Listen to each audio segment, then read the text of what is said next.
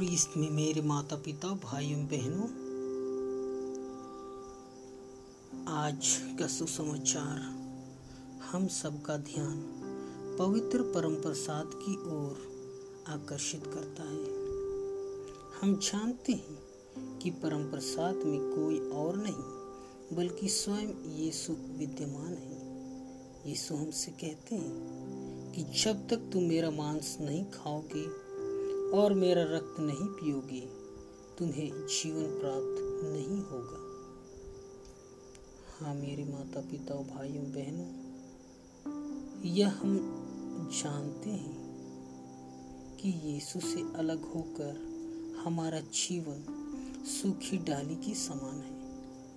यीशु हमसे कहते हैं, मैं सच्ची दाख लता हूँ और तुम सब डाली हो।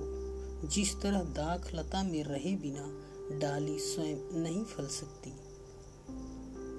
उसी तरह मुझमें रहे बिना तुम भी नहीं फल सकते। हमारे जीवन को यीशु के साथ संयुक्त करने की आवश्यकता है। जिस तरह यीशु को पिता ईश्वर से जीवन मिलता है, ठीक उसी तरह। जो यीशु को ग्रहण करता और उसके साथ जुड़ा रहता है।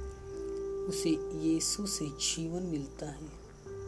हम जानते हैं कि पिता ईश्वर और यीशु ख्रीस्त में कितना गहरा संबंध है। हमारा संबंध भी यीशु के साथ वैसा ही होना चाहिए। पवित्र परम प्रसाद को अपने जीवन में महत्वपूर्ण जगह देना, उसे योग्य रीति से ग्रहण करना हर एक ख्रिस्तियों का परम कर्तव्य है। जब तक हम परम प्रसाद के महत्व को नहीं समझेंगे,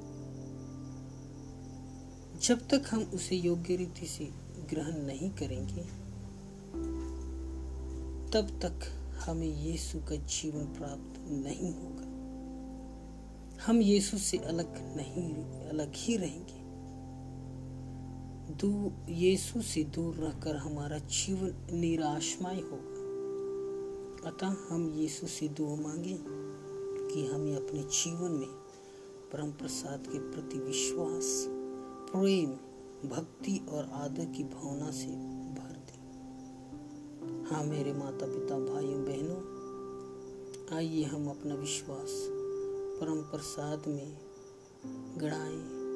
अपनी निगाहें उसमें गड़ाएँ और अपना अद्भुत प्यार यीशु में रखते हुए एक दूसरे के प्रति भी उस प्यार को बांट।